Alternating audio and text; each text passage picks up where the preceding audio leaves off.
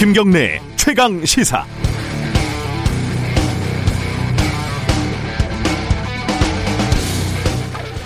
사람이 죽으면 흔히들 명복을 빈다고 말을 합니다. 명복이라는 건 사전적으로 저승에서 받는 복이다 이런 뜻입니다. 저승은 차생, 다음 생이라는 뜻이죠. 이번에는 박복했지만은 다음에는 행복하라 이런 위로의 말이겠죠. 한 달 전에 그 부모가 사회가 방치했던 어린 형제가 라면을 끓여 먹다가 불이 나서 크게 다쳤습니다. 어제 8살 동생이 끝내 숨을 거뒀고요. 편의점에서 형을 깡총깡총 쫓아다니면서 3,800원짜리 주부 9단 즉석 도시락, 4,000원짜리 엄마 6찬 즉석 도시락을 집어들어서 노란색 바구니에 쏙 집어넣고 신이 나서 다시 토끼처럼 뛰어다녔던 그 저화질 CCTV 속의 그 작은 아이 말입니다. 이 아이에게 명복을 빈다는 위로는 어떤 의미를 가질 수 있을지 모르겠습니다. 죽음이 억울한 원호는 저승에 가지 않고 구천을 떠돈다고 하죠. 말하자면 억울한 죽음이 많아질수록 우리 주변의 공기의 밀도는 높아지게 되는 겁니다. 한이라는 것이 우리 주변에 쌓이는 건데 부모에게 사회에게 방치된 아이의 죽음 어, 멍투성이로 응급실에 실려왔다가 숨진 16개월 갓난아이의 죽음 하루 15시간씩 일하다 쓰러져서 그리고 대리점의 갑질에 시달리다 극단적인 선택을 한 택배 기사들의 죽음 일일이 세기도 힘든 억울한 죽음들 곧 터져버릴 것 같은 이 공기의 밀도를 어, 오래 버틸 수 있을지 불안합니다. 10월 22일 목요일 김경래 최강 시사 시작합니다.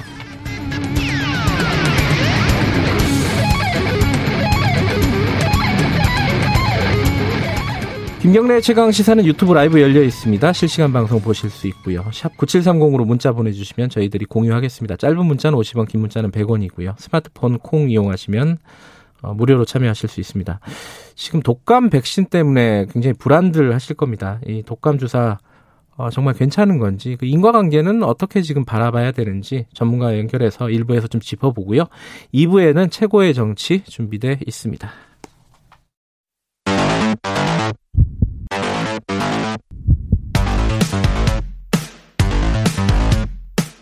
오늘 아침 가장 뜨거운 뉴스 뉴스 unboxing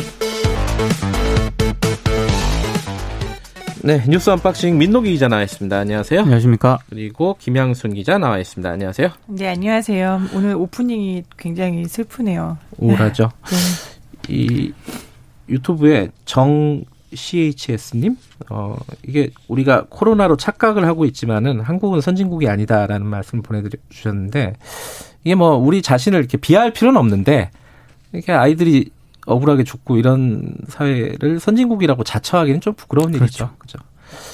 어, 부각사님도 안타까운 일이라는 말씀 보내주셨습니다. 저도 오늘 뉴스 보면서 좀 놀랐어요. 이렇게 좀잘 지낸다는 뉴스를 봤었는데, 네. 그죠? 네. 죽음을 다루는 모든 죽음이 다 무게가 있잖아요. 근데 죽음을 다루는 언론의 태도가 사람들에게 참 중요하겠다는 생각이 좀 들었어요.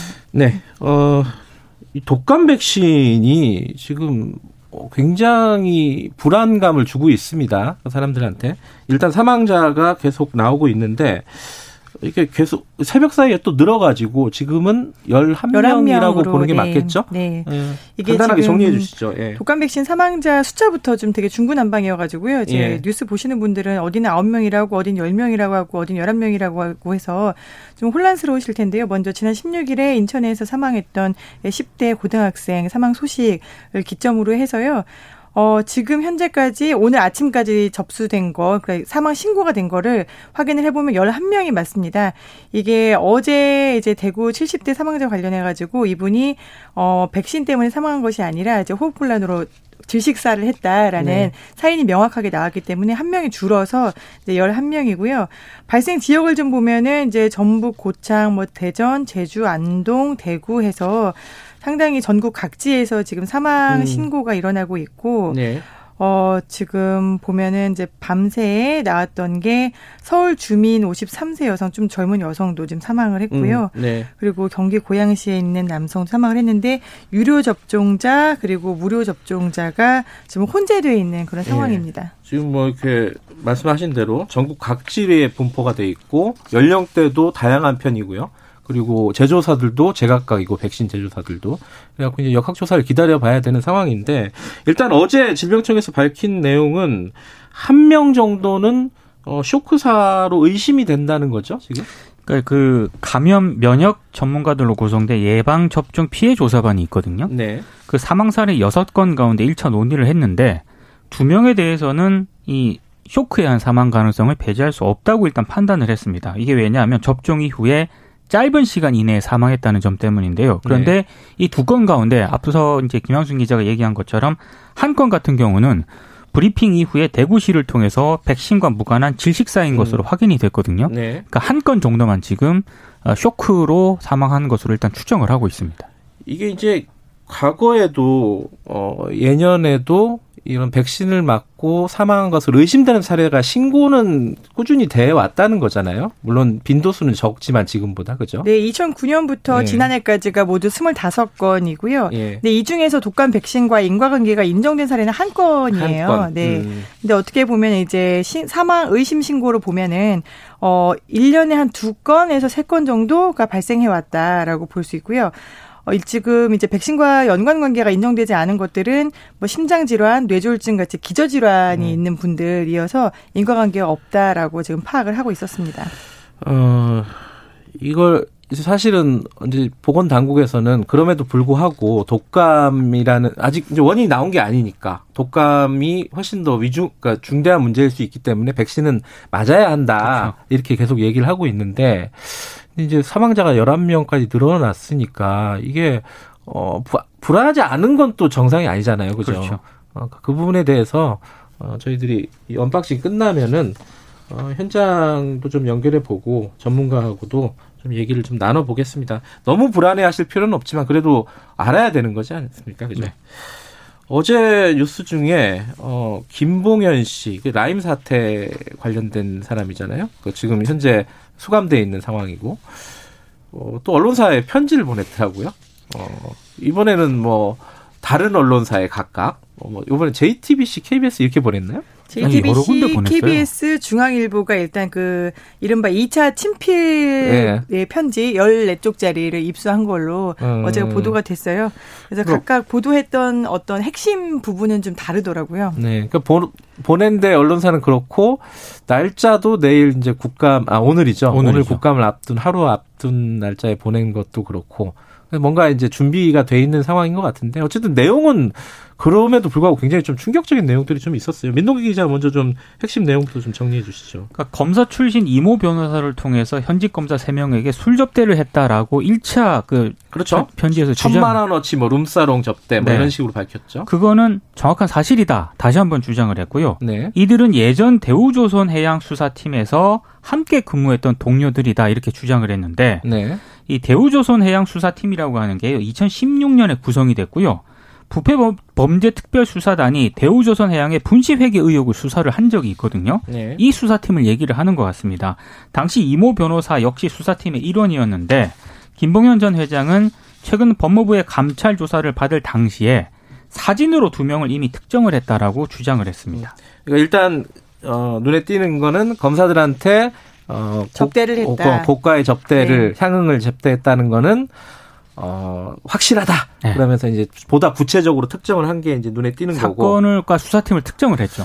뭐 조국 전 장관은 페이스북에서 그런 얘기를 했죠. 어, 이게 다섯 명이서 천만 원어치를 먹었다는 건데 대략 이 사람 주장에 따르면 술만 먹었겠느냐. 뭐 이런 주장도 했었고 이건 뭐 검찰이 수사를 할 네, 내용이죠. 지금 전혀 밝혀지지 않은 예. 내용이고 일단은 이 김봉현 어 모빌리티 회장이라는 분이 지금 수감자이고 네. 또한 사람의 어떤 입증되지 않은 주장이라는 점은 우리가 또 그럼요. 명확하게 짚고 가야 될 것 같고요. 일단 어제 그래서 그 이름이 적시된 검찰 음. 출신의 이모 변호사 네. 사무실에 대해서 서울 남부지검 수사팀이 또 압수수색을 하기도 했습니다. 음, 압수수색을 했고. 근데 지금 어 검찰 입장은 일단 뭐 처음에 밝히고 넘어가면은 다 다 전면적으로 부인하고 있는 그렇죠. 상황인 네. 거죠. 말도 안 된다라고 음. 얘기를 하고 있는 거고요. 그리고 또, 또 약간 흥미로운 대목들이 좀 있었어요. 예컨대 어 도피를 할 때 검찰 관계자가 조력하고 조언을 해줬다라는 취지의 내용들이 있죠, 그죠? 네, 이게 어 김봉현 회장 본인은 물론이고 그 이종필 전 라임 자산운용 부사장도 네. 도피를 하다가 잡혔잖아요. 네. 그때 뭐 이제 상당히 도피 행각이 자세히 언론을 통해서 뭐 대포폰 네, 쓰고 그랬죠. 네. 뭐 돈도 어디에 숨겨놓고 네. 가족들은 뭐 차 빌려가지고 따로 부르고 음, 음. 이렇게 여러 가지 이제 전말들이 나오기도 했었는데 이게 이제 어떻게 수사기관이 피해자를 추적하고 음. 그다음에 어떻게 휴대전화를 사용하는지를 알려줬다. 음흠. 그래서 이걸 기반으로 해가지고 도피를 할 수 있었다라고 했는데 이게 이제 검찰이 알려줬다는 어떤 어, 도피나 아니면 검찰 수사에 대응하는 방법이 상당히 좀 자극적인 언어입니다. 네. 뭐냐면은 1도 일단은 도망가고 2부 2번 두 번 부인하고 음. 3백 음. 아, 이번 그리고 세 번 부인해라. 음. 라고 해서 일단은 도망을 가야 되고 예. 또 부인하고 또 부인해라. 라고 했는데 예. 이 단어가 1도 2부 3백 이렇게 음. 본인은 듣도 보도 못한 말을 쓰더라. 삼행시군요. 1, 2, 3. 어쨌든 이제 이 사람의 주장은 김봉현 씨의 주장은 검찰 관계자가 도와줬다. 이거는 어떻게 보면 뭐 경중을 따질 수는 없지만은 향응보다 더 큰 범죄일 수 있잖아요. 만약에 사실이라면은. 네. 이것도 뭐 수사를 해야 될 상황인 거고. 그러니까 김봉현 전 회장의 주장은 6개월 동안 거의 매일 검찰 수사팀에 자기가 불려다녔고 음. 수사팀의 일원이었다. 이게 이제 계속 주장을 하고 있는 거죠. 또 하나가 여기서 어 갑자기 윤대진 검사 이름이 등장을 했어요. 이건 네. 또왜 그런 거예요? 그러니까 이게 김봉현 전 회장 주장이요. 네. 수원 여객 사건 당시 당시 수원지검장에게 영장 발부를 기각해달라고 청탁을 했는데 이게 실제로 이루어졌다라고 이제 주장을 했거든요. 수원지검장이 윤대진 검사였다. 당시 이제 윤대진 검사였는데 지금은 예. 이제 사법연수원 부원장이거든요. 예. 근데 이김전 회장 같은 경우에는 라임 자산 운영에서 자금을 빌려 인수한 수원여객에서 241억을 횡령한 혐의를 또 받고 있지 않습니까? 네. 근데 이제 윤대진 회장 그 윤대진 사법연수원 부원장 이름이 왜 나왔냐면 당시 김봉현 전 회장이 수원지검장 부탁으로 친형을 보호하고 있었다라는 사람에게 5천만 원을 전달을 했다라고 합니다. 그 친형이 윤대진의 친형을 친형이죠. 말하는 거죠. 그 친형이 맥락을 보면 네 윤우진 전 용산 세무서장인데 음. 2012년 뇌물 혐의 등으로 수사를 받던 중 국외로 도피했다가 이듬해 국내로 송환이 됐지만 네. 2015년에 무혐의 처분을 받았거든요. 근데 이제 당시 수원지검장이 형 문제가 있었기 때문에 아, 형을 보호하고 있다라는 지인에게 5천만 원을 전달을 했는데 실제로 자기한테 영장 발부가 음. 안 되더라.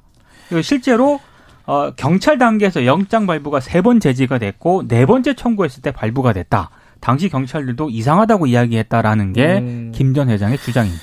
그러니까 이제 그 이 사람의 주장은 윤대진 검사의 약한 고리를 그렇죠. 찾아가지고 그 로비를 했다. 그렇죠. 근데 그 돈이 전달된지는 모르겠다는 그렇죠. 거예요. 그죠? 네. 5천만 원을 로비스트한테 줬다. 줬다. 근데 이거죠. 실제로 영장이 한동안 안 나오더라. 안 나오더라 네. 이거죠.